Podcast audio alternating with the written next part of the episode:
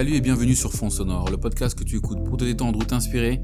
C'est Lamine et aujourd'hui on va un petit peu parler tranquillement. On se retrouve pour euh, l'épisode 8, un épisode un petit peu spécial vu que je suis pas tout seul encore une fois. J'ai le deuxième invité de mon podcast, Ousmane, qui est avec moi. Salut Ousmane. Salut. Euh, aujourd'hui ça va être un podcast un petit peu long que je vais sûrement diviser en deux parties parce que on a beaucoup beaucoup de choses à dire. Euh, Ousmane c'est mon cousin, c'est quelqu'un avec qui euh, on a beaucoup parlé quand on était plus petit et surtout maintenant. Euh, je pense que tu, enfin, on peut le dire. euh, entre nous, on débat de beaucoup, beaucoup, beaucoup de choses. Je me rappelle, euh, un peu, je sais pas si c'était cette année ou l'année d'avant, mais j'étais, j'étais passé à Toulouse et on avait discuté. Je me rappelle devant la télé. Enfin, euh, on, on discutait sur le canapé. Et on allait se coucher à 5h30. Oui, oui. La, j'avoue. ouais, Ouais. La, la dernière fois que ça, ça m'était arrivé, je me rappelle même pas. Je, je, je me couche plus à des heures pareilles, tu vois. On n'a pas vu le temps passer et c'était euh, c'était seamless. Donc euh, voilà, on, va beaucoup parler. Je pense que le podcast va être tellement long que je vais le diviser en deux. Euh, on va parler de d'un petit peu nos relations à nous entre entre cousins, comment on a grandi euh, tous les deux et les interactions qu'on avait quand on était beaucoup plus jeunes. Et dans un deuxième temps, euh, on va parler de capoeira également. Euh, J'aimerais que toi qui écoutes le podcast, que tu saches un petit peu plus ce que c'est la capoeira et que tu découvres ce monde que j'ai découvert moi aussi il y a 5 ans maintenant, euh, qui est incroyable. Ousmane ici fait de la capoeira depuis 13 ans. 13 ans, c'est ça. Voilà, 13 ans de capoeira, donc il, il est chaud, il sait de quoi il va parler. Et euh, c'est incroyable. C'est Tu verras bien, tu verras. Je te montrerai... euh, Enfin, on, on te fera découvrir euh, la capoeira dans une deuxième partie. Et, euh, et voilà, j'ai une, j'ai une petite rubrique dont je t'ai parlé l'année dernière. Euh, pardon, l'année dernière. Une rubrique dont je t'ai parlé la semaine dernière, pardon, qui fait son apparition cette semaine et je t'en parlerai, je t'en parlerai un petit peu plus tard. Du coup, Ousmane, est-ce que tu peux te présenter rapidement? Oui, alors bon, moi c'est Ousmane Sen, je suis le cousin de, de Lamine. J'ai 31 ans. Euh, bientôt. Bien... tu vas faire une Kevin Hart là. C'est bien, t'as la rêve, la rêve. Euh, je la revends en boucle cette vidéo, elle est tellement drôle. Quoi. Incroyable. Donc ouais, j'ai 31 ans, bientôt 32 dans quelques semaines. Euh, voilà. Je suis né à, je suis né à Dakar. Euh, j'ai passé mes 17 ans, mes 17 premières années à Dakar. Euh, à 17 ans après le bac, je suis venu en France pour les études. J'ai fait pas mal de villes en France. T'as fait quel type d'études? Euh, ingénieur. Ok. études d'ingénieur. Euh, voilà, en parcours justement de, pour les études, j'ai fait une prépa intégrée à Rouen. Après les deux ans de prépa intégrée à Rouen, euh, j'ai fait une école d'ingé, une école d'ingé à, à l'UTC. Ah, c'est Compiègne? Compiègne, ouais, dans la ville de Compiègne. Je me rappelle, j'étais, je suis passé te, je suis passé te voir une fois à Compiègne. J'ai jamais vu une ville aussi morte. Ouais. toi, ça a été comment de vivre là-bas? Parce que moi, de mon point de vue, euh, je suis allé te rendre visite. euh, on avait passé le Nouvel An là-bas. Mhm. Euh, Il y avait rien quoi. Et je me rappelle que le jour du Nouvel An, justement, le 31 au soir, on est sorti et dans les rues, il y avait pas un chat, pas de feu d'artifice. Tu te rappelles ou pas? Oui, oui. Pas de feu d'artifice, les boîtes, les videurs. euh, on n'est même pas rentré en boîte, mais genre les videurs devant les boîtes nous regardaient en mode ouais, on sait qu'il y a rien. En fait, c'est un peu particulier Compiègne parce que c'est une. euh, Alors, je sais pas s'il y a des gens qui viennent de Compiègne qui écoutent le podcast, mais c'est une ville paumée, quoi. Je l'appelle toujours la ville paumée. Elle est très connue pour l'école, euh, l'UTC, et euh, à part ça, il n'y a pas grand-chose. Donc, la, particularité justement de l'école, de la ville et de l'école, c'est que comme il n'y a rien, les étudiants en fait font un peu la, la vie de la ville. C'est-à-dire qu'il y a énormément d'associations. Donc, euh, même s'il n'y a aucune activité en ville, pendant la, la période des cours, il y a plein d'associations, donc on fait plein de sports. Moi, j'étais par exemple le président de breakdance euh, de l'UTC. J'ai fait la capoeira là-bas, j'ai enseigné la capoeira là-bas, et Nassau pour tout. Et pendant les journées d'intégration, par exemple, on colonise la ville. on se balade dans toute la ville avec nos clans.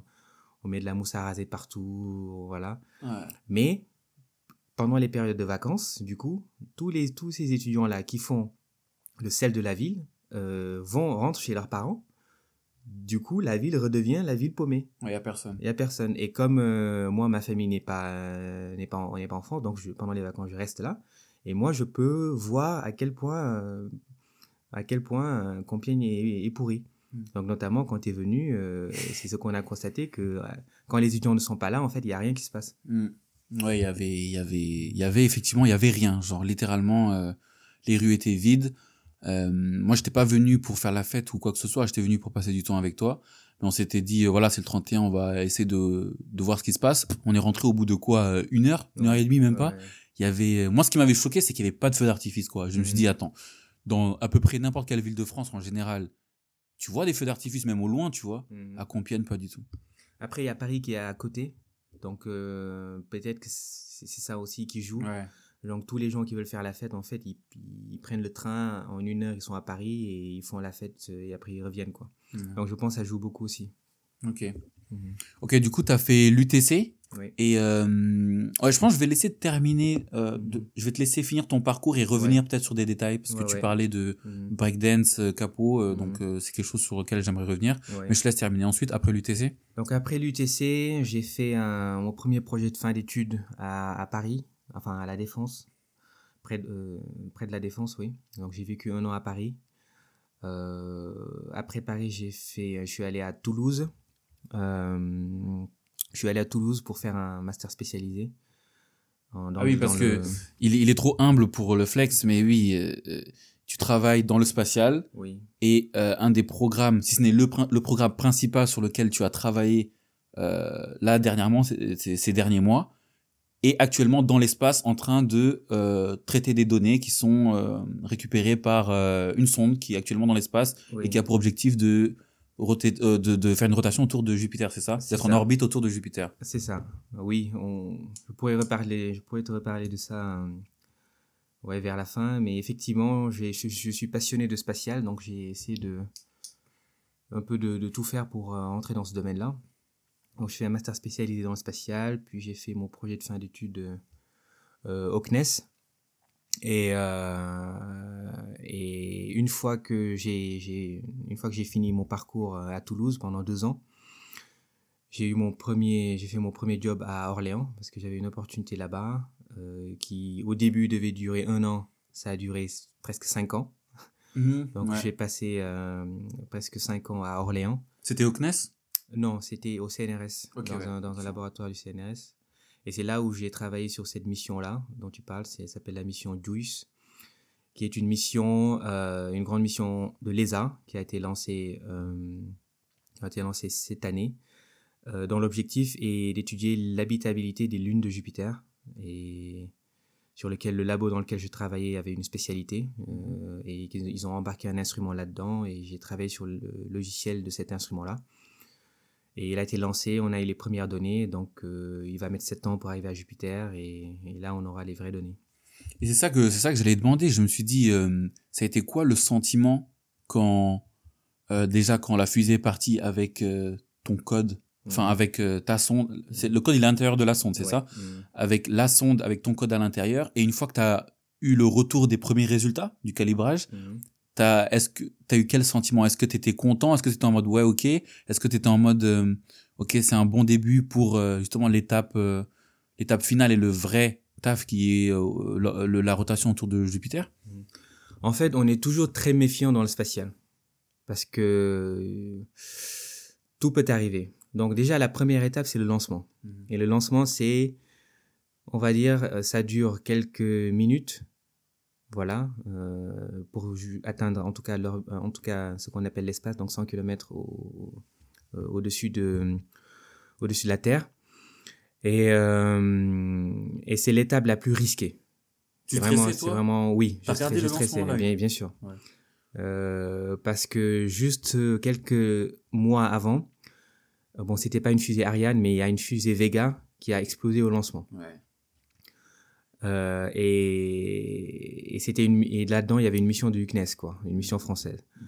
Donc la peur, c'est toujours d'avoir euh, un accident ou une explosion au lancement qui du coup ruine, ruine euh, 10 à 15 ans de boulot. 10 à 15 ans de boulot de centaines de personnes Ouais, ouais. sans parler du coût euh, financier qui, qui, qui, qui sont embarqués dedans. Mhm. Donc, donc certaines missions, c'est l'investissement d'une d'un quart d'une vie euh, pour certains scientifiques, donc qui misent beaucoup là-dedans. Donc euh, c'était vraiment le, le, le challenge, quoi. C'est-à-dire qu'il décolle euh, sans problème. Donc ça, c'est le premier, le premier stress. Une fois qu'il a décollé, donc là déjà, tu as une fierté parce que ton travail, mon travail est enfin dans l'espace. Donc ça, c'est le premier, la première étape. Maintenant, il faut vérifier que tout marche.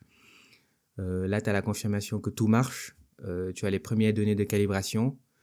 Je dis, bon, euh, ça s'annonce bien. Ouais, ouais. Mais le vrai, le vrai, euh, la vraie satisfaction, déjà la satisfaction, elle est là parce que ça a décollé et, et, et là, l'instrument marche. La vraie satisfaction, c'est dans 7 ans quand ils sont en orbite sur Jupiter et là, on aura des, des données, euh, au- des données innovantes, on va dire, euh, qu'on va qu'on va découvrir des choses sur les sur l'environnement de Jupiter ou de ses lunes. Où on va on va se dire, ok, on a vraiment fait de la science et c'est t'as contribué à cette science-là et Ouais. à cette innovation. Ouais, ça doit être, euh, ça, ça doit être un sentiment vraiment particulier, ouais. J'ai- hâte de, j'ai hâte de voir. Est-ce que vous aurez des retours avant ces sept dernières années-là? Est-ce qu'il va prendre des, est-ce qu'il va prendre certaines, euh, euh, pardon, est-ce qu'il va, comment on dit? Est-ce qu'il va, euh, est-ce qu'il va relever certaines valeurs sur d'autres lunes euh, avant Jupiter ou il est vraiment Mm. tout droit pendant sept ans? Oui, normalement, c'est pas très prévu. Euh, ce, qui est, ce qui a été prévu, c'était d'être en orbite autour de, de la Terre euh, pour, euh, pour regarder les données autour de la Terre, puis être en orbite autour de Vénus, qu'on appelle un flyby, c'est-à-dire le satellite va être en orbite autour de, Vénus et utiliser l'attraction gravitationnelle de Vénus pour après Ouais. aller sur Jupiter. Euh, et entre-temps, ce, ce qui va se passer, c'est qu'il y aura des, juste des vérifications en fait de, de l'état du satellite. Mm. C'est-à-dire, on va récupérer des données, on va peut-être déployer de temps en temps pour vérifier que le système de déploiement des antennes marche bien. Mais euh, il n'y a pas un objectif euh, entre les deux. Non. Ok. Mhm. Ok. Et euh, tu disais que tu étais passionné par l'espace depuis toujours. Donc toi, tu fais partie des gens, si on leur propose un voyage euh, touristique dans l'espace, tu signes direct. Direct. En fait, en fait euh, moi, c'est plus fort que ça. C'est, je dis ça à tout le monde et ils pètent des câbles. C'est, c'est si je peux mourir dans l'espace, moi, ce serait, ce serait, ce serait un rêve. Non, mais- ce serait un Non mais toi, t'abuses, toi. C'est-à-dire si mon corps en fait euh, sort dans l'espace et que mon enterrement c'est on ouvre euh, le sas et on laisse mon corps congelé euh, dans l'espace et on sait pas mon corps drift dans l'espace euh, et arrive dans une autre galaxie lointaine, euh, je signe. Ouais. mais, mais, mais, oh, mais pourquoi En fait, c'est quoi qui te En fait, c'est le fait de te dire que toi, en tant qu'humain, un des 8 milliards euh, d'êtres humains qui est sur la planète, t'as réussi à aller dans l'espace et qu'il y en a très peu, ou c'est juste l'immensément infini te, te, te passionne? C'est ça, c'est juste la, la passion de, de, de l'espace et tout, euh, tout le potentiel en fait caché qui peut, qui peut, qui peut s'y trouver. Euh, L'inconnu qu'il y a dans les autres galaxies, par Mhm. exemple. Euh, c'est vraiment ce côté exploration et inconnu qui m'a toujours fasciné, quoi. Depuis, depuis que je suis petit, c'est qu'est-ce qu'est-ce qu'il y a ailleurs. Euh, J'en discutais avec beaucoup de gens qui, par exemple, par exemple, quand tu travailles dans le spatial, une critique que tu as beaucoup, c'est ouais, on a beaucoup de choses à faire sur Terre, pourquoi vous allez dans l'espace? Ouais, ouais. et le problème, enfin, euh, ce que j'explique, c'est que euh, il y a quelque chose en nous d'humain euh, qui a besoin d'explorer et qui ne peut pas s'arrêter. C'est-à-dire que c'est pour ça qu'on on est sorti de l'Afrique pour aller dans d'autres continents et qu'on a qu'on a qu'on a habité en fait tous les continents de de, cette planète. C'est pourquoi qu'on est on est on est on a construit des, des des navires pour aller explorer des continents où on savait qu'on sait pas ce qui se passe. C'est un horizon, mais on va quand même y aller. C'est pour ça qu'on va dans les fonds marins, c'est pour ça qu'on va dans les sommets des, des montagnes. On a quelque chose dans- en nous d'humain. C'est ça qui nous fait avancer. C'est ça pour pour c'est pour ça qu'on avance aussi. Cette curiosité scientifique de se dire il y a un inconnu, je veux savoir qu'est-ce qu'il y a dedans. Ouais. Et moi, je suis animé par cette même, euh, même envie de me dire, il y a une planète, il y a des galaxies, je me demande qu'est-ce qu'il y a dedans. Je me demande qu'est-ce qu'il y a, est-ce qu'il n'y a pas une forme de vie là-dedans. Mhm. Et c'est ce, c'est cette, cette envie d'explorer là qui, qui fait que, euh, voilà, je suis, je cette fascination là pour l'espace et pour euh, tout ce qui s'y trouve. Ok. Ok, ouais, je vois. Et ouais, comme tu as, très bien expliqué euh, l'historique des, des êtres humains, on est, on, on est curieux, quoi. On est des, Ouais. on est des animaux curieux. Mhm. J'avais une question par rapport au, à la sonde que en- enfin, à la sonde qui, qui est dans l'espace là. Mhm. Si une, enfin, est-ce qu'il y a, est-ce qu'il y a un scénario où tu deviens méga riche parce que tu as contribué à la sonde qui a découvert, je sais pas, admettons, il détecte de l'eau Mhm. sur Jupiter Mhm. et que du coup, ça veut dire qu'il y a la vie. Mhm. Et du coup, c'est ta sonde, enfin, c'est pas, ta, Mhm. pas ta sonde, mais Mhm. les données ont été traitées par ton code à un moment. Est-ce que tous les auteurs de tous les programmes qu'il y a à l'intérieur de la sonde qui ont bossé sur le système embarqué, est-ce qu'ils auront des royalties sur euh, ou alors ou alors la fame ou un truc comme ça quoi Est-ce que ton compte Insta est certifié euh, quand, quand, quand la sonde quand les résultats reviennent quoi? Alors, alors non. Alors les, les, les scientifiques, en fait, c'est pas eux qui récoltent généralement le tous les avantages liés à leur découverte. Ouais. Déjà moi, tout mon travail, c'est la propriété du CNRS du coup pour cette sonde.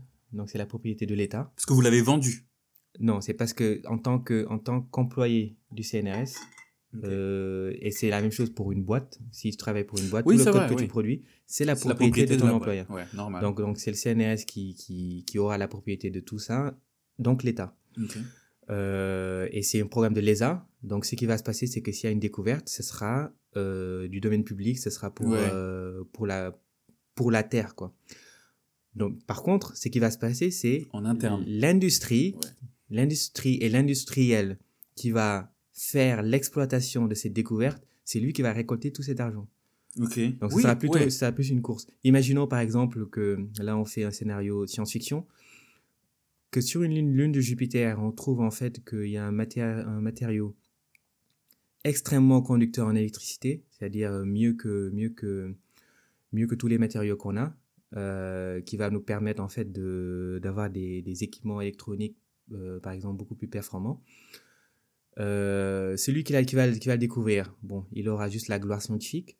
Par contre, l'industriel qui va se dire, par exemple, Elon Musk, Elon qui va se dire, je vais aller là-bas, je vais faire le, miner ce matériau, je vais l'amener sur Terre, c'est lui qui va récolter Ouais. tout, ce, tout, ce, tout le pognon, quoi. Mais ouais, ça, ça c'est normal. Mhm. Mais est-ce que, est-ce que à un moment tu peux être le goat inter en, en interne? Est-ce que tu Mhm. peux être euh, une petite star? Mhm, parce que tu as bossé sur cette sonde-là Ou est-ce que en fait c'est une incrémentation du travail de tellement de gens que en fait c'est plus euh, c'est plus à titre euh, ok bien joué c'est tombé sur vous mais c'est l'inc- c'est c'est le travail de plusieurs générations de chercheurs C'est ça. En fait, euh, la gloire, c'est le chercheur qui va l'avoir. C'est-à-dire que généralement dans, dans les labos et dans les missions, le- la star c'est le chercheur parce que c'est le chercheur qui dit je vais faire une expérience, je vais utiliser ça comme antenne, je vais faire ça comme, comme donnée et c'est lui à partir des données qui va interpréter et, et dire j'ai trouvé quelque chose. Donc généralement c'est son nom qui sera sur les papiers. Nous ONG en fait notre boulot c'est juste de, de, de rendre vie, de, de, de, de, de, de concrétiser l'idée du du chercheur. Donc nous on est on est un peu les euh, les petites mains derrière quoi les petites mains derrière. C'est les, c'est les ingénieurs qui établissent l'électronique, la, fi- la, la- l'antenne et le code.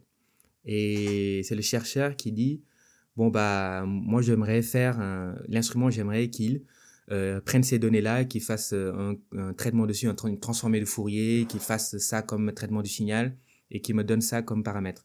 Et nous, on va se débrouiller pour faire l'électronique pour ça et le code qui va faire sa vision. Ok. Ok, j'ai un milliard de questions qui me viennent en tête, mais je, je veux pas saouler les gens, euh, je t'en parlerai en off. Euh, ouais, historiquement, entre nous deux, euh, c'était souvent moi qui venais te voir, euh, surtout en post-bac. Mhm. Quand j'étais étudiant, je venais te voir, je suis venu te voir à Compiègne. Mhm. Quand t'as bougé à Toulouse, je suis jamais venu te voir à Orléans. Parce que j'étais, Oui, euh, ouais, oui. c'est vrai, j'étais Oui. à Dublin. Et comme Orléans c'est près de Paris, euh, on, on pouvait se voir euh, Ouais. en tout cas à Paris. Quoi. Ouais, on se voyait sur Paris en général. Mhm. Et, euh, et là, et là pour une fois, c'est toi. Euh, Enfin, c'est moi qui. Enfin, quand tu es allé sur Toulouse, je suis allé te, je suis allé te rendre visite. Et euh, là, pour une fois, c'est toi qui es venu me rendre visite. Ça me fait plaisir. Et euh, du coup, euh, qu'est-ce que t'en as pensé de Dublin? T'as trouvé, t'as trouvé ça comment? T'as aimé ce que t'as vu? Pour l'instant Écoute, euh, moi j'étais, je suis très satisfait de ma visite.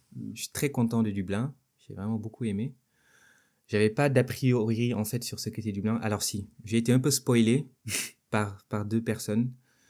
Euh, D'abord, j'avais une collègue qui il y a deux semaines était déjà venue sur Dublin. Elle m'a donné un certain a priori sur Dublin. Mhm. Voilà. Elle avait dit quoi? Elle avait dit que que la ville n'était pas super belle pour elle. Réel que que que bon euh, voilà qu'elle était qu'il y avait pas grand chose de, de de de passionnant pour elle dans dans, dans le centre quoi Ouais, Que au centre-ville, ouais. voilà. C'est- Je trouve que les, la périphérie de Dublin et les quartiers un petit peu résidentiels UP Mhm, mhm. sont plus jolis que le centre-ville. Il n'y a pas trop d'identité au c'est centre-ville. ça il y a pas c'est ce manque d'identité là Elle a beaucoup aimé la prison, euh, où, où là, elle a, elle savait, elle connaissait pas, par exemple, l'histoire de Dublin. Ouais. Elle a, elle a s'est rendu compte qu'il y avait une, il y avait une histoire dure. Ouais. Voilà. Dans tout le pays même. Hein. C'est ça. Donc, c'est Mhm. ce qu'elle m'a dit. Il y a- J'ai une autre amie aussi, pareil, elle m'a dit juste que Dublin, c'était petit, que ça, ça Ouais. pouvait se faire en, voilà. Très pied. petit.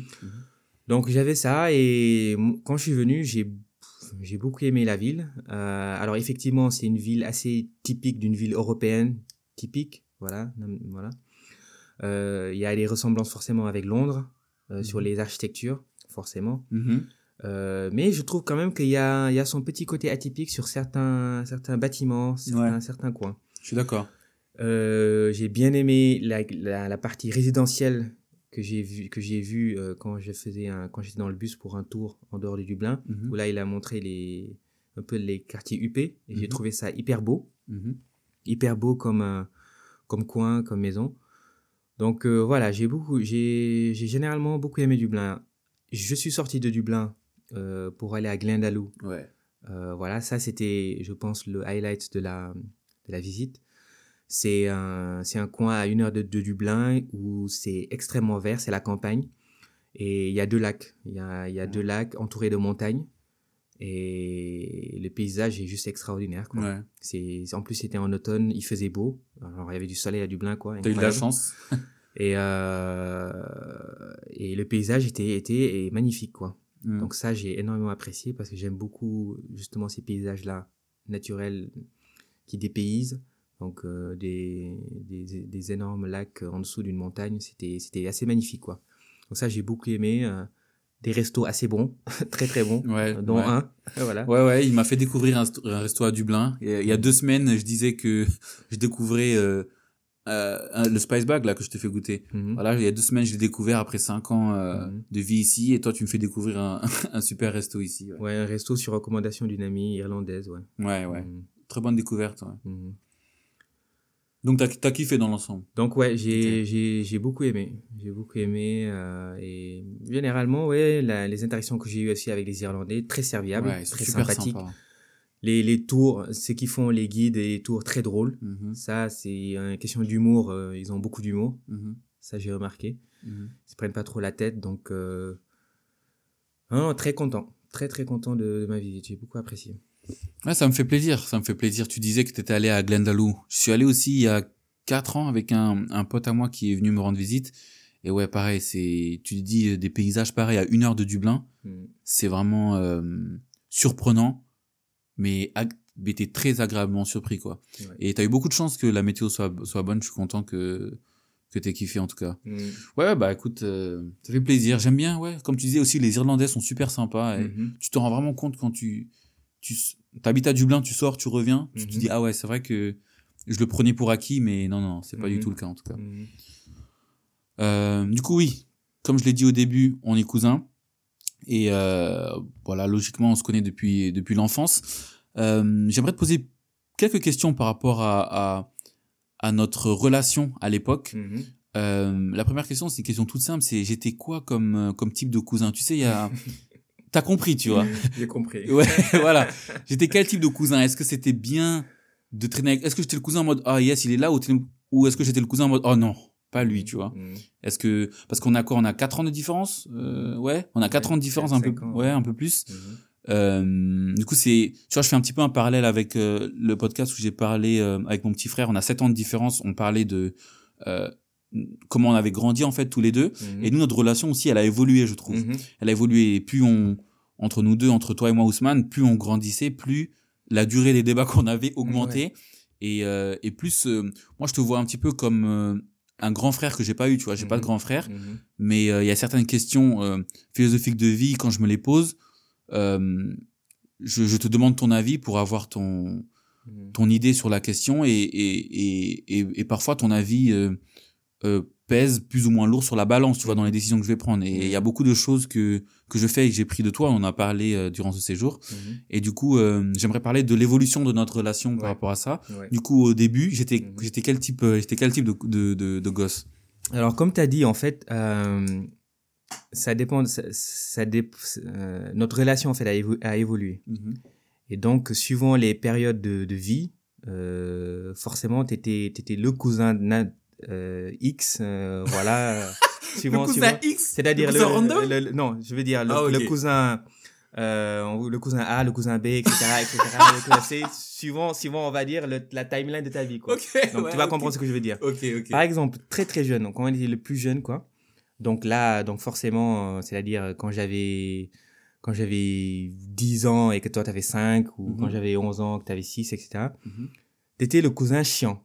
c'est-à-dire le cousin qui pose énormément de questions. Parce qu'il faut savoir que l'ami, quand il était petit, il posait énormément de questions. Bon alors, c'est toujours le cas. C'est toujours le cas, ouais. Mais imaginez, euh, voilà, ces traits de personnalité-là dans un enfant qui, de base, en fait, pose des questions. Donc, il te disait pourquoi, mais pour euh, tout et n'importe quoi.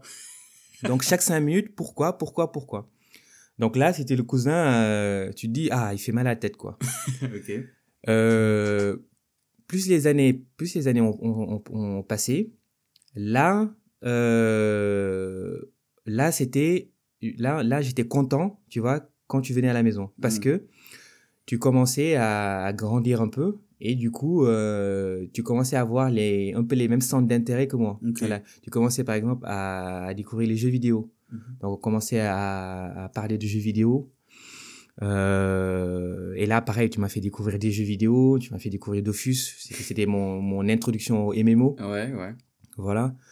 Euh, là, on parlait un peu plus aussi, même si on était jeunes, euh, de la vie, c'est-à-dire en, en mode grand frère, petit frère. Du Ouais. coup, parce que du coup, tu me posais des questions sur la vie où moi, je me marrais parce que je me suis dit, ah, ah il est tout innocent, il est tout jeune. Mhm. Donc, euh, donc voilà, c'est comme si je t'apprenais des, des, des trucs, quoi. C'est vrai que je me rappelle, je me Mhm. rappelle de, de certaines questions que je posais et, et tu, et avec du recul maintenant, je me rends compte que vraiment tu, pas tu me prenais de haut, mais il y avait, il y avait un, il y avait un gap, quoi. Il y avait une différence. Je me rappelle que je croyais tellement Ousmane. On était tellement, en fait, Fatou et moi d'ailleurs, ma Mhm. sœur et moi, on était Mhm. tellement euh, naïfs, je dirais, Ouais, crédule plutôt. crédules, ouais, qu'Ousmane, il nous faisait croire n'importe quoi. Moi, je te le dis, pendant plusieurs années. Ousmane, il nous a fait croire que dans son armoire. alors, alors attends, je vais, je vais raconter le truc Ouais. parce que parce qu'il y a un historique là-dessus. ouais, c'est vrai. Alors euh, voilà, il faut savoir que Lamine et, sa sœur, en fait, quand ils étaient plus jeunes, ils étaient très crédules. C'est-à-dire, ils remettaient pas en question euh, ce qu'on leur disait. Donc forcément, euh, quand, quand tu vois ça, quand tu as 15 ans par exemple, c'est du pain béni quoi. Ouais, tu te dis, je vais, je vais, je vais bien m'amuser. Mhm. Et à l'époque, j'étais fan d'un dessin animé qui s'appelle Le Laboratoire de Dexter. Donc c'est un, un petit scientifique et qui, qui a priori a une vie normale de, de, petit, de petit gamin, mais en dessous de sa maison, il avait un laboratoire. quoi. Donc lui, euh, lui, lui j'étais fan de lui. D'ailleurs, je pense qu'il m'a un peu transmis cette passion-là de, de la science. Ah ouais. Oui, vraiment, Mhm. en fait. Et, et donc, avoir un laboratoire, par exemple, en dessous de ma maison, ça aurait été un rêve, quoi, gamin. Donc, euh, et comme ils connaissaient le dessin animé, eh ben, je leur ai fait croire que j'avais un laboratoire, comme Dexter, en fait, en dessous de la maison. Ouais. Et ils m'ont cru pendant des années. Ouais. Et pas que ça, c'est-à-dire n'importe quelle aussi anecdote ou connerie, je leur, je leur faisais croire que, que c'est vrai et ils, ils le croyaient. Mm. Et, et, et, et je, et tu sais, c'était pas en mode, euh, tu me donnais l'info, tu me disais, euh, oui, j'ai un laboratoire, et j'étais en mode, ah, ok. C'est, tu sais, tu, t'as un petit doute. C'est ça. J'avais un doute, je me disais, mais, il- c'est ça. Il, a- il avait un doute euh, et moi, forcément, je, je faisais de l'acting. ouais. Donc je, je, je faisais de l'acting, je donnais du contexte en mode, euh, il y a pas beaucoup de gens qui le savent, euh, genre les parents ne savent pas. Là, je peux pas trop le, je peux pas trop vous montrer parce que c'est c'est confidentiel, etc. Ouais, ouais. Et je, je jouais de ça, c'est-à-dire que c'était les vacances en fait. Euh, les vacances, t'as rien à faire. Il y a le, il y a le cousin qui vient et tu t'amuses quoi. Ouais, ouais. Ouais, bah, c'est, ça, ça a duré longtemps et, Ouais. ouais, c'était, comme je t'ai dit, tu sais, tu crois, tu doutes un petit peu, t'oublies, tu reviens plusieurs mois plus tard, tu me le redis, et sur plusieurs années, t'es en mode, vas-y, je vais partir du principe que c'est vrai, même si j'ai un doute, mais du coup, c'est acquis, en fait, tu vois. Dans ma ça. tête, c'était, c'était acquis. Ça. Ouais, et comme tu le disais, il y a beaucoup d'autres choses où, où il y avait, euh, où, où on était assez crédule, Ouais. mais ouais. Et donc dans cette phase-là, on était, c'était assez, assez fun quoi, parce qu'on, on avait les mêmes références et on a toujours eu en fait très tôt les mêmes euh, affinités, Mhm. c'est-à-dire en termes de goût, en termes de goût, en termes de, de centre d'intérêt quoi. Ouais. Donc même si on avait ces cinq ans d- d'écart d'âge là, on s'est bien entendu parce qu'on avait un peu ces, ces mêmes goûts là. Donc ça c'est à cette période-là, on va dire, ça s'est transformé en voilà le cousin cool euh, avec qui j'aime bien traîner. Et après forcément c'est comme euh, c'est comme un frère quoi. Ouais, c'est comme un membre de ta famille avec qui tu t'entends bien quoi. Mhm. Et euh, effectivement, juste avant aussi, ce que je voulais rajouter, c'était que euh, moi aussi, c'est en venant chez toi que j'ai développé un autre type de... C'est c'est chez toi que j'ai découvert les jeux en console. Mhm. Parce que j'avais pas de console chez moi, Mhm. et toi, tu les avais. Mhm. Et euh, je me rappelle euh, l'idée de de d'aller chez toi, d'aller chez vous, c'était c'était une dinguerie pour moi. Je négociais avec ma mère pour qu'elle me laisse passer. Allez, est-ce que je peux rester deux trois jours? Elle dit non non non, tu vas pas saouler les gens. Je dis ok ok deux jours deux jours, en sachant très bien que je voulais rester deux jours de base, mais du coup j'augmente un petit peu et Mhm. c'était trop bien. J'arrive, euh, t'avais la PS2 à l'époque, y avait, t'avais accès à un ordinateur illimité. J'étais en mode, waouh! Attends, waouh, il peut jouer à Dofus quand il veut, waouh! Tu vois? Et, euh, et tu me faisais découvrir plein de choses, tu vois, Ouais. des, des jeux, des séries, des animés. Euh, et c'est, j'ai, c'était vraiment le début de ma, de ma, du, la, la genèse de ma pop culture geek, tu vois. Mhm. Moi, personnellement, en tout cas. Parce que Mhm. de mon côté, j'avais mes références avec mes potes, Mhm. mais j'avais un truc un petit, un petit peu plus, euh, on va dire, général, global, en te côtoyant toi, tu vois, en Oui. te voyant faire aussi. Oui, Ouais. c'est ça. C'est que je pense qu'on s'est beaucoup, euh, on va Influencé. dire, influencé et Ouais. enrichi euh, de nos, de nos, voilà, de nos différents centres d'intérêt, quoi. Parce que comme on a les mêmes goûts, on savait que si, si, si l'un aime un truc, l'autre va aimer, quoi. Va aimer, ouais. Donc on s'est, s'est plein de, plein de jeux vidéo, plein de, plein de séries, plein de Mhm. youtubeurs, plein de, voilà. Ouais, ouais, ça continue, ça continue jusqu'à présent. euh. Mhm. Je crois que un des derniers gros youtubeurs et créateurs de contenu que je t'ai conseillé, c'est Fabien Olicard. Oui. Moi, pour moi, ça a été une, c'est un des mecs, euh, il m'a initié à certains concepts, on va dire philosophiques et certaines manières de penser, certaines euh, visions de la vie, des choses euh, qui, qui m'ont fait changer. Et du coup, je te l'ai partagé avec toi et, et effectivement, ça a cliqué. euh, T'apprécies aussi le contenu qu'il produit et, et on, s'y- on s'y est retrouvé. Ah ouais, je, je trouve que ouais, c'est un contenu de, de qualité, quoi. C'est-à-dire que euh, ouais, ce qu'il fait, c'est assez, c'est assez, c'est assez rare comme contenu. Surtout les, euh, moi en tout cas, ce que je préfère et vraiment ce que j'attends quand sur ces vidéos, c'est euh, quand il fait les histoires à la Pierre Belmar et qui Ouais. et qui fait en fait une euh, il prend un personnage de l'histoire euh, qui a effectué par exemple une arnaque ou, ou, ou qui a une vie euh, assez trépidante. Et il va raconter un peu euh, ce qui s'est passé, son historique, et il raconte très très bien les histoires, il est très captivant. Et, et ouais, du coup, je, suis- je suis fan, quoi. Mhm. Ouais. euh, Si, si, si toi qui écoutes le podcast, si tu ne connais pas, je te recommande chaudement Fabien Olicard. J'en ai déjà parlé dans un épisode précédent. Fabien Olicard sur YouTube, un mentaliste, un humoriste mentaliste, on va dire. Le côté humoriste est un peu plus dans ses spectacles, mais c'est plutôt un mentaliste. euh, juste regarde n'importe quelle vidéo et tu comprendras le principe de sa chaîne et de ce qu'il veut transmettre. Euh, je recommande chaudement.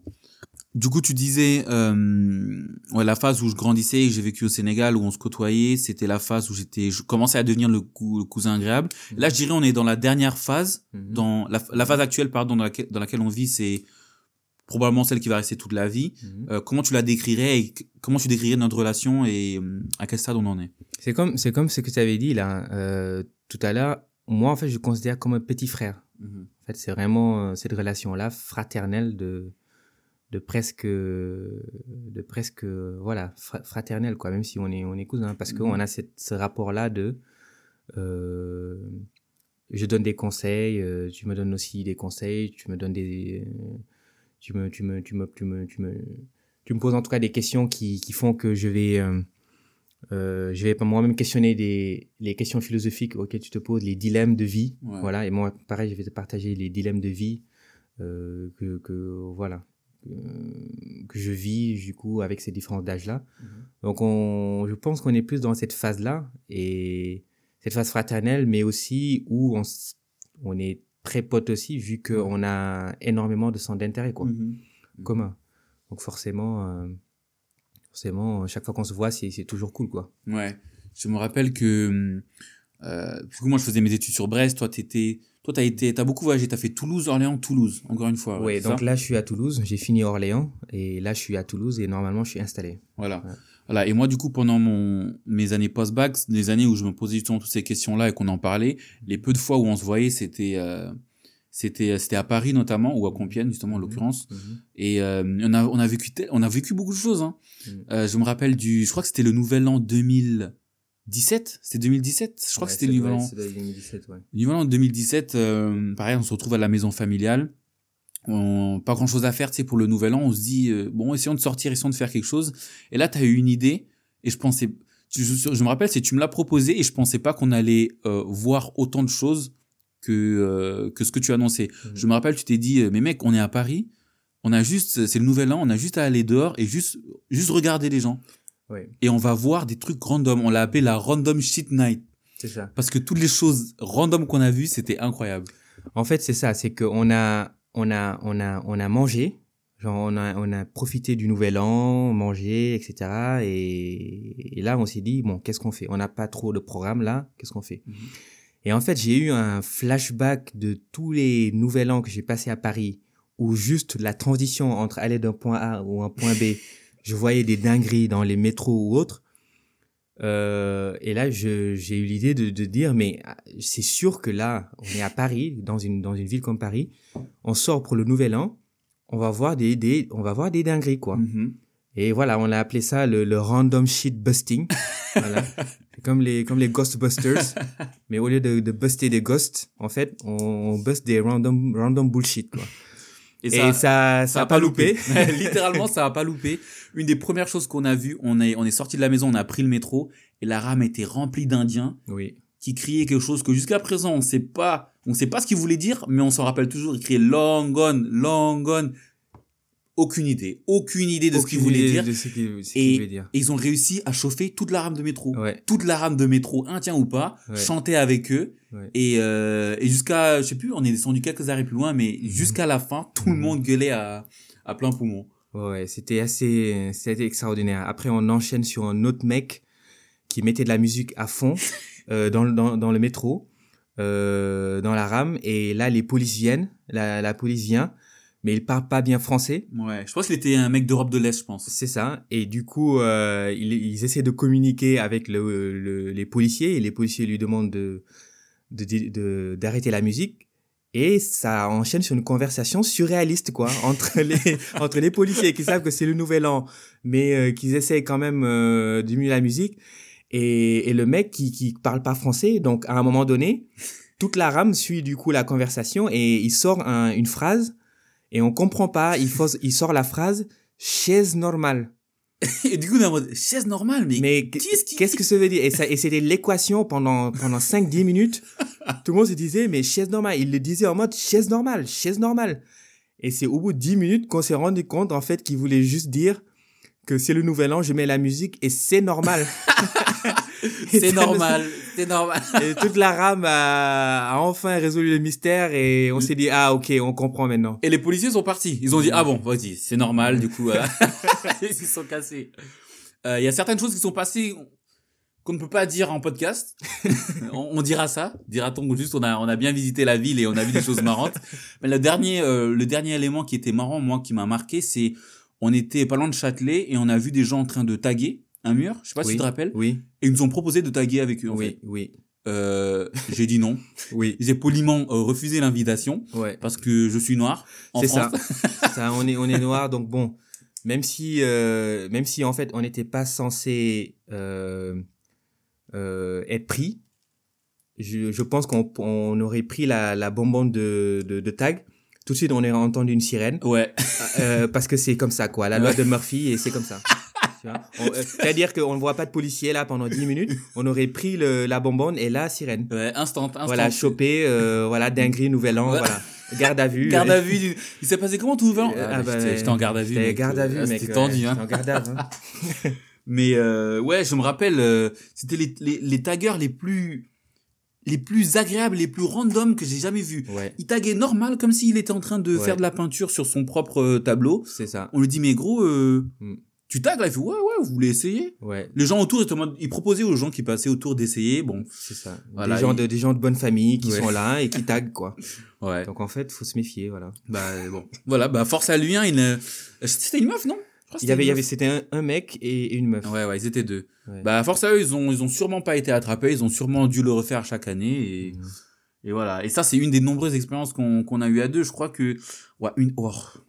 Je sais pas si je te laisse raconter ou si je raconte le, en fait, je, je pense que je vais te laisser raconter, parce Ouais. que tu dois te souvenir plus, mais il Ouais. y a une fois où je suis allé te voir à l'UTC de Compiègne et on a Mhm. fini dans un endroit où on n'aurait vraiment pas dû finir. Ouais. Alors, en gros, euh, donc, soirée normale, je propose à la mine d'aller voir un film. D'ailleurs, je sais même pas de quel film, je pense que c'était Hunger Games. Ouais, je crois que c'est ça. ouais. Donc, on, on, on se dit, bah, ok, on va aller voir le film avec, euh, avec un pote. Donc, à l'époque, bon, on n'est pas véhiculé, donc on prend le, le métro, euh, voilà, le tram, parce qu'il n'y a pas de métro. C'était un tram. Compiègne, ouais. Voilà. Et euh, donc, on fait l'aller, tout se passe bien, on regarde le film, et au retour, voilà, je suis mon GPS. Pour, Moi? Vas-y, vas-y. vas-y. je suis mon GPS. Alors, je sais pas si on devait aller au tram ou en fait, il y avait plus de tram et on fallait, fallait marcher. Je crois que je crois qu'on devait marcher peut-être une vingtaine de minutes. Mhm. Et je me rappelle qu'à l'époque, c'était c'était 2013, 2014, Mhm. un truc comme ça, 2014, 2015. Mhm. Je me rappelais que la raison pour laquelle euh, tu utilisais ton GPS d'une manière un petit peu bizarre, c'était Mhm. que tu n'avais pas de 4G fiable. Mhm. En 3G, je crois. Mhm. Et on était dans une zone où il n'y avait pas une couverture de ouf. Exactement. Du coup, on galérait un petit peu, puis tu avais presque plus de batterie. Il y avait une ça. situation tendue comme ça, quoi. C'est ça. J'avais pas de batterie, la connexion marchait pas et du coup, je me suis dit bon, on va suivre le GPS et on va voir. Sauf que le GPS, à un moment donné, nous amène dans une petite ru- ruelle, quoi, comme une, un petit sentier. Je me dis bon bah techniquement sur la carte, euh, si on passe le sentier là, après euh, on est directement dans, dans, dans le tram ou l'endroit où on voulait être, quoi. Mhm. Donc j'ai dit, bon, on va suivre le sentier. Et au fur et à mesure qu'on avance dans le, dans le sentier, on sent que, bon, c'est quand même un endroit bizarre quand même Ouais, pour, il- euh, pour être une route. Il n'y avait on- pas de lumière. Voilà, et on sent une, ambiance- on- on- une, une sensation oppressante, quoi. Ouais. Et plus on avance, on voit des, des caravanes, en fait, et des lumières qui s'allument. Euh, le chien qui aboie, je me rappellerai toute voilà. J'entends un chien au loin qui aboie. Je suis en mode, mais pourquoi? C'est ça. Et tu sais, naturellement, on s'est, on a naturellement parlé de moins en moins fort, et puis à un moment, on a arrêté de parler. Exactement. Parce qu'on était concentrés dans nos, nos sens, c'était vif, on était en mode, ok, là, concentre-toi, il peut se passer une dinguerie à ce ça. moment. Instinctivement, en fait, on savait qu'on devait pas être là et qu'il y a, il y a, il y a une couille dans le pâté, quoi. et, et juste, juste au moment où, justement, on arrive sur un cul-de-sac et on se rend compte que, en fait, le GPS, il était, voilà, mal foutu ou l'environnement a changé, mais c'était un cul-de-sac. Et c'est là où on a tilté que, en fait, on était dans un camp de gens du voyage. Au, au fond, au fond de leur camp, les gens du Au- voyage. C'est-à-dire, on a marché vraiment, euh, quoi, dix- une dizaine de ouais, minutes. 10-15 minutes. 10-15 minutes, c'est-à-dire euh, 10-15 minutes au fin fond de leur, de leur camp. Et il ouais, il Et- était, Et ouais, il était quoi, 23 heures? Non, il était plus, hein. Il était minuit, une heure. Ouais, On était deux Renoirs. 3. Trois Renoirs, Trois. dont un avec, avec un sac. C'est ça, c'est ça. Mais, mais donc, du, du- nous, on est assez grands. Ouais. Euh, le pote, il était, il est encore plus grand que nous, donc il doit faire 1m95, Ouais. voilà, 2 mètres. Donc, on est trois noirs à Compiègne à 1h du matin au fin fond d'un camp de, des gens du voyage. Qu'est-ce qu'on fout C'est-à-dire là? c'est-à-dire que si les gens sortent et nous disent qu'est-ce que vous faites là, euh, on n'a pas d'explication très, très crédible, quoi. ouais, on a deux secondes pour répondre. C'est ça, quoi. Euh, donc là, on comprend la situation et, et, et on dit, bon, on va faire demi-tour. Mais on comprend que on va faire demi-tour, mais c'est très tendu. Ouais, et j'ai jamais vu un chemin du retour aussi silencieux et rapide à la en même temps. On l'a- on n'a pas prononcé un, un mot et on a marché. Et on a marché. Et je me rappelle que sur le chemin du retour, Oui. les lumières s'allumaient derrière nous, tu vois. Oui, Et je me suis retourné une fois et j'ai pas osé me retourner une deuxième fois de peur de croiser le regard de quelqu'un ouais, et que ça parte en couille, quoi. ouais, ouais. Fait- Donc là, on a, on a marché d'un pas, d'un pas assuré. on a entendu des, des aboiements, on a entendu la lumière euh, s'allumer, mais et on est, et on- une fois qu'on a, qu'on qu'on est sorti du truc, on a vraiment réalisé en fait la, la, c'était très risqué quand même ce qui, ce qui venait de se passer, parce que Ouais, sur un malentendu, on pouvait, euh, Se prendre un coup de carabine, hein. c'est ça quoi. En fait, c'est que, c'est que, voilà, tu t'es, t'es dans un camp à 2 heures du matin, t'as, t'as trois grands renois qui sont au fin fond, ils, c'est, c'est, c'est improbable quoi. Ouais, ouais. on Donc est- là, c'était vraiment une grosse frayeur, ouais. Ouais, je me rappelle, euh, je me rappelle que on, on avait, on avait peut-être à marcher 5-10 minutes de plus si on laissait ton pote euh, aller de son côté. Oui. Mais on, est, on était tellement paniqués. On a débrief tout ça euh, après être bien sorti, bien éloigné du camp à la lumière. Oui, oui. Mais euh, on n'était pas serein du tout, quoi. Ouais, ouais. C'était. Voilà, c'est. Ouais, là, on évite un petit peu. Enfin, on- des trucs comme ça, ça nous arrive plus tôt, quoi. Tu vois, on est un peu plus alerte, un peu plus. euh, On est moins des, on est moins des villageois, quoi. On est, on est plus ça. à se retrouver à, à, à- à minuit sans véhicule, au fin ça. fond de, voilà Ouais. on est un peu plus responsable et voilà et euh, ouais on a plein de On a vécu pas mal d'histoires comme ça. euh, je pourrais continuer pendant des heures pour avoir des débats sur euh, mille et un sujets. Mais euh, je veux pas que le podcast soit trop long. Euh, J'ai des questions à te poser, des questions particulières. Ouais. Euh, ça va être la nouvelle rubrique où je vais te poser des dilemmes. Euh, comme, on- comme, on, comme on vient de dire, je, on, se pose, on se pose souvent des questions tous les deux. On en discute beaucoup. Donc j'avais j'avais envie de te poser quelques dilemmes. On va voir ce que tu en penses. On va voir si on a les mêmes réponses. Et on voit ça tout de suite. Let's go. Ok, donc ceux qui me connaissent savent que moi, comme tu l'as dit un peu plus tôt, je pose beaucoup de questions. J'aime beaucoup, euh, j'aime beaucoup demander pourquoi. Et même en parallèle de ça, j'aime beaucoup poser des questions en mode de, eh d'ailleurs tu ferais quoi si, tu vois? Il y a certaines euh, questions que qu'on ne qu'on ne nommera pas en podcast. Ceux qui savent savent. Mais euh, j'avais envie, vu qu'on vu qu'on discute beaucoup, de te poser certaines questions Ouais. et, euh, et voir ce que tu en penses, voir le choix. En fait, c'est des dilemmes que je vais te proposer. Je vais te proposer deux choix. Tu vas me dire ce que tu penses. Euh, on va voir si euh, on a les mêmes réponses. On a les mêmes réponses aux dilemmes que je pose et euh, je vais demander euh, quel choix tu ferais et pourquoi tu le ferais, tu vois. Même s'il y a certains, notamment le premier, je pense que euh, j'ai une idée de ce que tu vas répondre. Ok, donc premier dilemme. Euh, tu ne vieillis plus. Genre là, t'es à ton prime physique, donc que ce soit maintenant ou un petit peu, un petit peu avant, t'es à ton prime physique Mhm. et tu vis 1000 ans, tu ne vieillis plus, tu ne, vis- tu ne tu peux pas mourir de vieillesse, de Mhm. cancer, quoi que ce soit, Mhm. mais tu vis 1000 ans. 1000 ans, euh, 1000 années, et tu- ensuite tu meurs. Ou alors, tu as 9 vies, et à chaque fois que tu meurs, tu reviens au début de ta vie, genre de la vie là, là que tu es en train de vivre, mais tu gardes tes souvenirs et les connaissances que tu as. Genre ta vie de base, elle ne change pas, tu as les mêmes stats et tout, Mhm. mais euh, à chaque fois que tu meurs, Mhm. tu recommences ta vie, Mhm. depuis le début, depuis que tu es un bébé, mais avec les connaissances que tu as là maintenant. Est-ce que tu as compris déjà? Ouais. Ouais. Laquelle des deux options euh, tu choisirais toi, si tu avais la possibilité de, de choisir une des deux?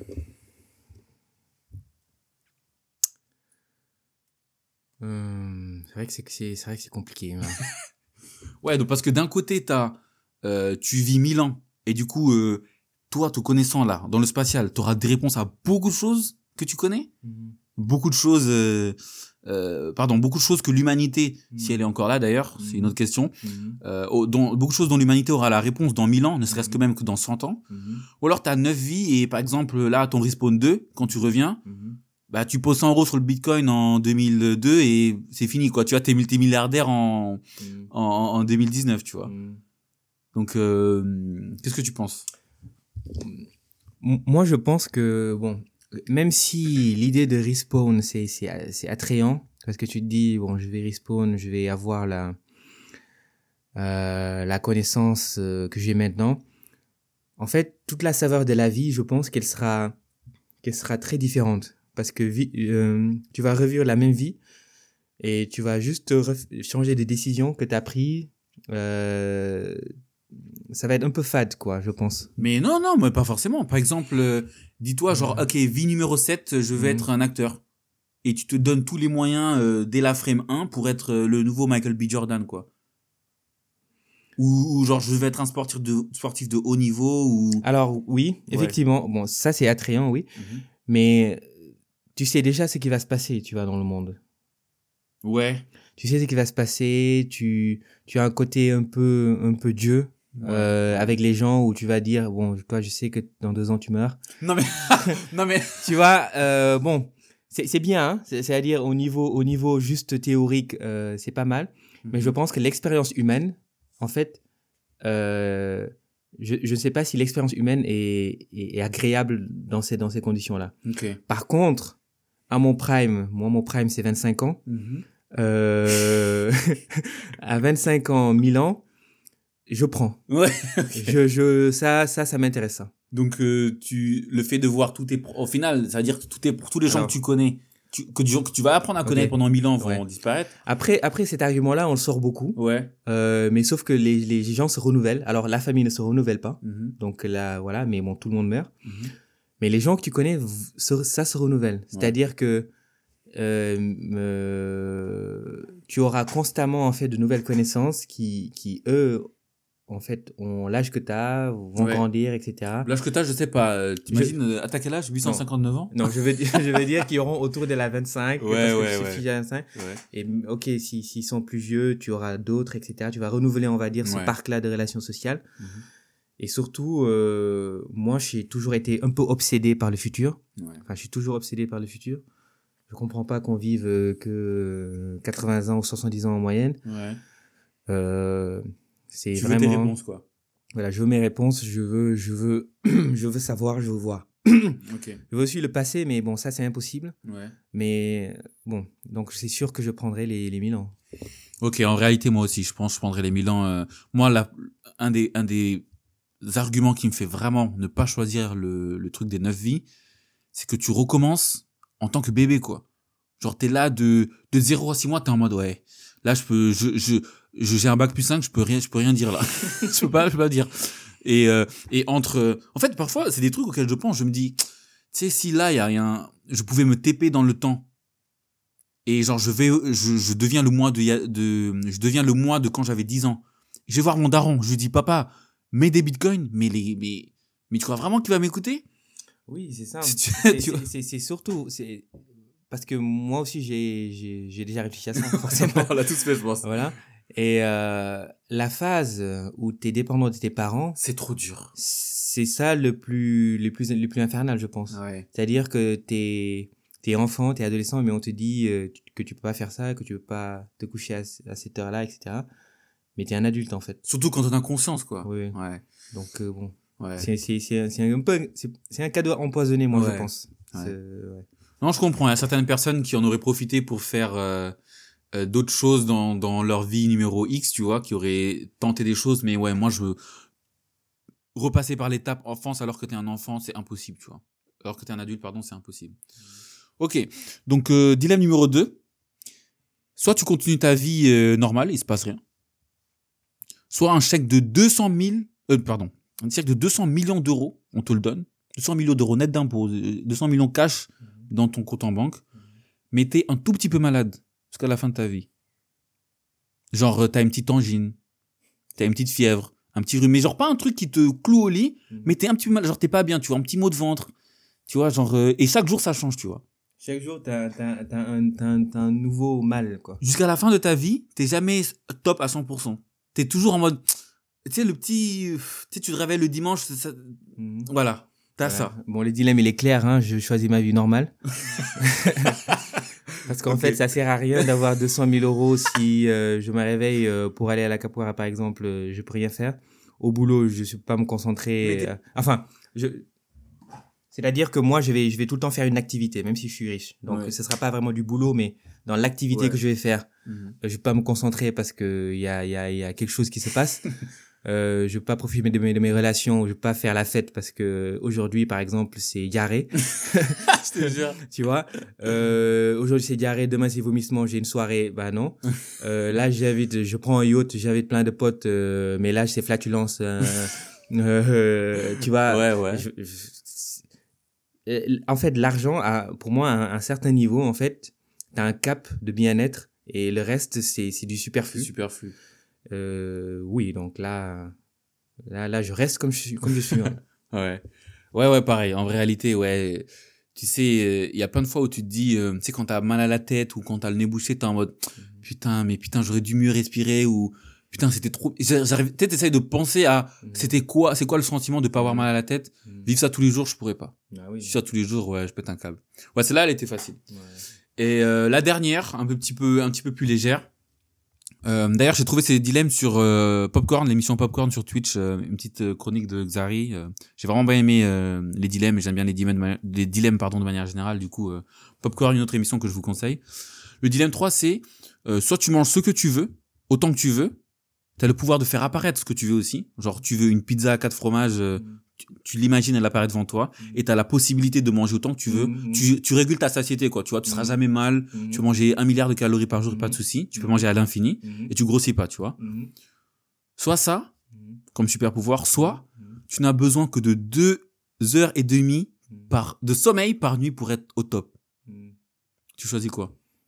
Alors déjà, je pensais que tu allais, t'allais faire une autre, un autre dilemme. C'était quoi? Euh, c'est-à-dire, tu peux avoir tout ce que tu veux à manger ou éliminer la sensation de faim, mais tu profites plus des plaisirs de, de bouffe. Ah ouais. Et c'est un dilemme, en fait, shout out à Pape Soleil. C'est un dilemme que j'ai fait à Pape Soleil à mon père euh, en décembre dernier. Ok. Et on a eu un débat sur, sur les besoins humains. Mhm. Euh, voilà, un débat super intéressant là-dessus, quoi. Ils ont. Moi, là, tu, tu me poses la question. Mhm. Euh, je crois que j'ai.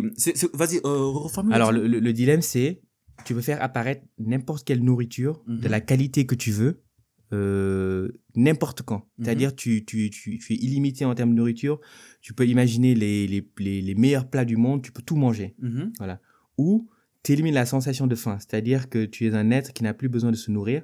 Et du coup, et du coup la, manger, ça n'existe pas pour toi. Donc, tu, te prives de toutes les, les, la, la, le bonheur de manger, quoi. Ok, non, c'est mort. C'est impossible que je- j'arrête de manger du tiwia. ça veut dire quoi? Je... Non, non, non, je prends le premier tous les jours. Euh, euh, euh, la sensation de ça, je peux pas vivre sans manger, genre. Ouais. Même si, enfin, le fait de ne pas avoir besoin de manger, Mhm. déjà, tu t'exclus socialement beaucoup. Hein. Oui. Combien de d'événements on se Mhm. retrouve autour d'un Mhm. repas? Puis, non, c'est un plaisir. C'est trop un plaisir pour l'éliminer de la vie. Moi, sans hésiter, j'élimine la sensation de faim. Non Pour, pour moi, manger, c'est une contrainte. Non, non, Et, j'ai- et, je- t'abuses. et on a discuté avec mon père, mais et, et pareil, on est à 1000% d'accord dessus. Que, Il est lui aussi Ah, mais bien sûr que, que c'est une contrainte, en fait. Que, que en tant qu'humain, tous les besoins qu'on a naturels, c'est des contraintes. Et si tu peux en- t'en affranchir, mais imagine le, imagine ne plus avoir la sensation de faim.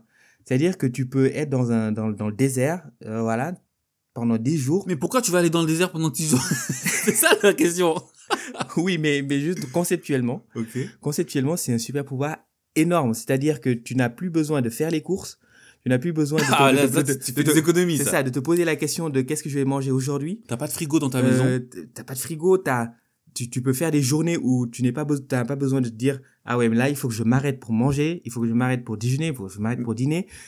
Mais c'est c'est Mais ça veut dire que toi, là, actuellement, c'est une corvée là, de manger. moi franchement euh, il y a peu de c'est c'est le, le plaisir que je ressens à, à manger il est très il est très modéré c'est-à-dire c'est pas un plaisir énormissime il est très modéré et je vois plus moi la la la, la nourriture manger comme une contrainte après disclaimer je suis très difficile niveau niveau nourriture C'est vrai. donc j'ai beaucoup de mal à trouver quelque chose que je qui me plaît mais c'est c'est c'est une énorme euh, c'est une énorme corvée en fait Mais c'est même toi, quand tu quand t'es chez toi et que tu te fais tes plats. alors Tu- j'apprécie hein Oui. mais Mais euh, si tu pouvais skip. Ah, mais je... sans hésiter. En fait, c'est sans hésiter, quoi. Moi, je. Mais. Mais c'est pour ça que le dilemme pour moi, c'est, ce n'est ce n'est quasiment même pas un. Parce que si tu choisis le premier choix, tu peux faire. Tu skips la partie où tu cuisines. Oui. Tu, appar- tu, tu, tu littéra- littéralement, tu matérialises le plat que tu veux devant Oui, toi et tu le manges direct. Donc, Oui. toute la partie chiante où tu cuisines, tu la skips. Et tu mais- profites de kiffer. Oui, mais, mais win-win. oui, mais t'as besoin de le faire. C'est-à-dire que tu peux, tu ressentir le besoin de, de, t'as le besoin de manger, quoi. C'est-à-dire que tu, tu peux être dans des situations où tu te dis, euh, bon, là, je, là, là, je peux pas encore manger, mais j'ai faim, quoi. C'est-à-dire la sensation de j'ai faim, ça existe. Mais ouais, mais, mais en fait, pour moi, la sensation de j'ai faim, ça se, ça se tame, ça se, ça s'apprivoise. Genre, par Ouais. exemple, moi, depuis quelques mois, je fais du jeûne intermittent. Mhm. Euh, les, les deux premières semaines, en général, en fait, non, ça a été plus simple parce que j'ai, j'ai enchaîné après le ramadan. Mhm. Mais tu sais, au début de chaque ramadan, tu sais, t'as faim, tu vois. Mhm. Mais au bout de la moitié de ramadan, la sensation de faim, elle existe presque plus, tu vois. Elle n'existe que à la fin quand tu sais que le repas approche, du coup, ton cerveau te dit, oh, ça fait, ah, c'est vrai que ça fait longtemps que t'as pas mangé, tu vois. Ouais. Je suis d'accord que la sensation de faim, je pourrais m'en passer, mais le, le, le bonheur que j'ai à manger, le bonheur que j'ai à m'imaginer, oh là là, ce soir, le festin que je me fais, non. Ah ouais, non, mais, Ok. mais c'est même, pour, pour moi, c'est même pas égal, quoi. C'est-à-dire, c'est, même pas un dilemme, quoi. Ok. Genre, euh, tout de suite, où est-ce que je signe, quoi? Ok. Ima- Imagine la, la, la quantité de choses que tu peux faire dans une journée sans te poser la question de j'ai faim, euh, je dois m'arrêter pour manger ou je dois aller. euh, enfin, Mais moi, je trouve pas tant que ça, hein. Parce que, genre, c'est sûr que tu gagnes du temps. Mais moi, par exemple, je cuisine en, en bulk. Je, Mhm. je, je prépare euh, toute ma viande de la semaine le dimanche. Mhm.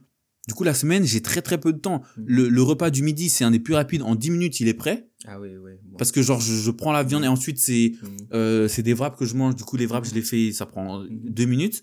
Le repas du soir, c'est un peu plus long, mais ça me prend pas une heure, quoi. Oui.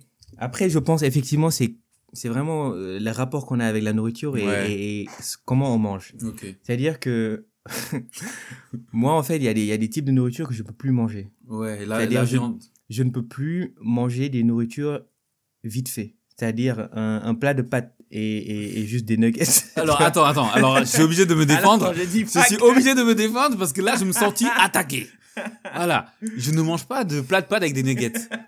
Genre, par exemple, moi, quand je cuisine ma viande le dimanche, en fait, c'est juste parce que je suis un flemmard, un flemmard ultime. Donc, je cuisine ma viande le dimanche, Mhm. Je prends ma viande, je la marine, je la laisse au frigo, le lendemain, je la reprends, j'assaisonne, oignons, poivrons, tout, Mhm. mes épices dans un certain ordre, je Mhm. fais mes tests, aujourd'hui c'est du miel, aujourd'hui c'est du, tu sais, là, je vais manger du poulet avec du, du maple syrup, Ah ouais. je fais mes expériences, tu vois. Mhm.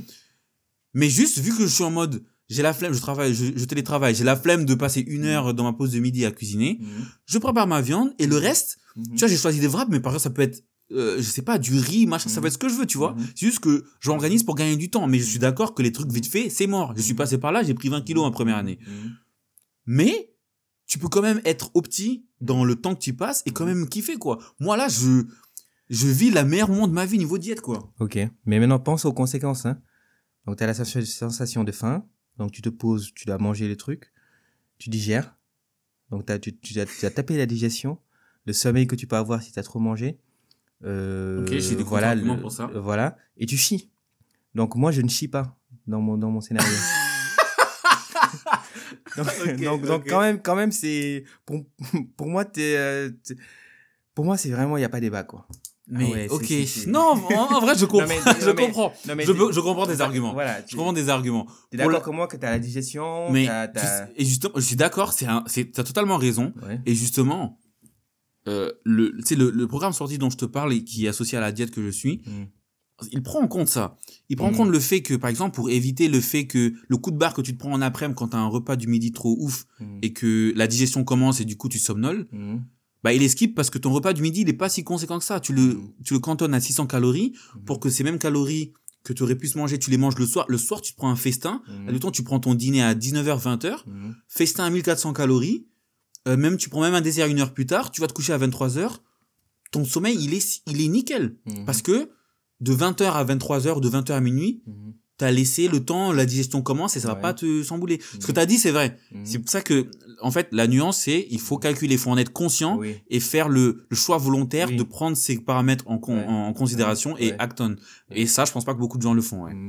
Parce que directement après, après 8 heures, quand t'as mangé, tu peux enchaîner sur, un, sur tes exos de muscu, par exemple, ou sur ton cardio. Ah non, parce que tu l'as fait juste avant.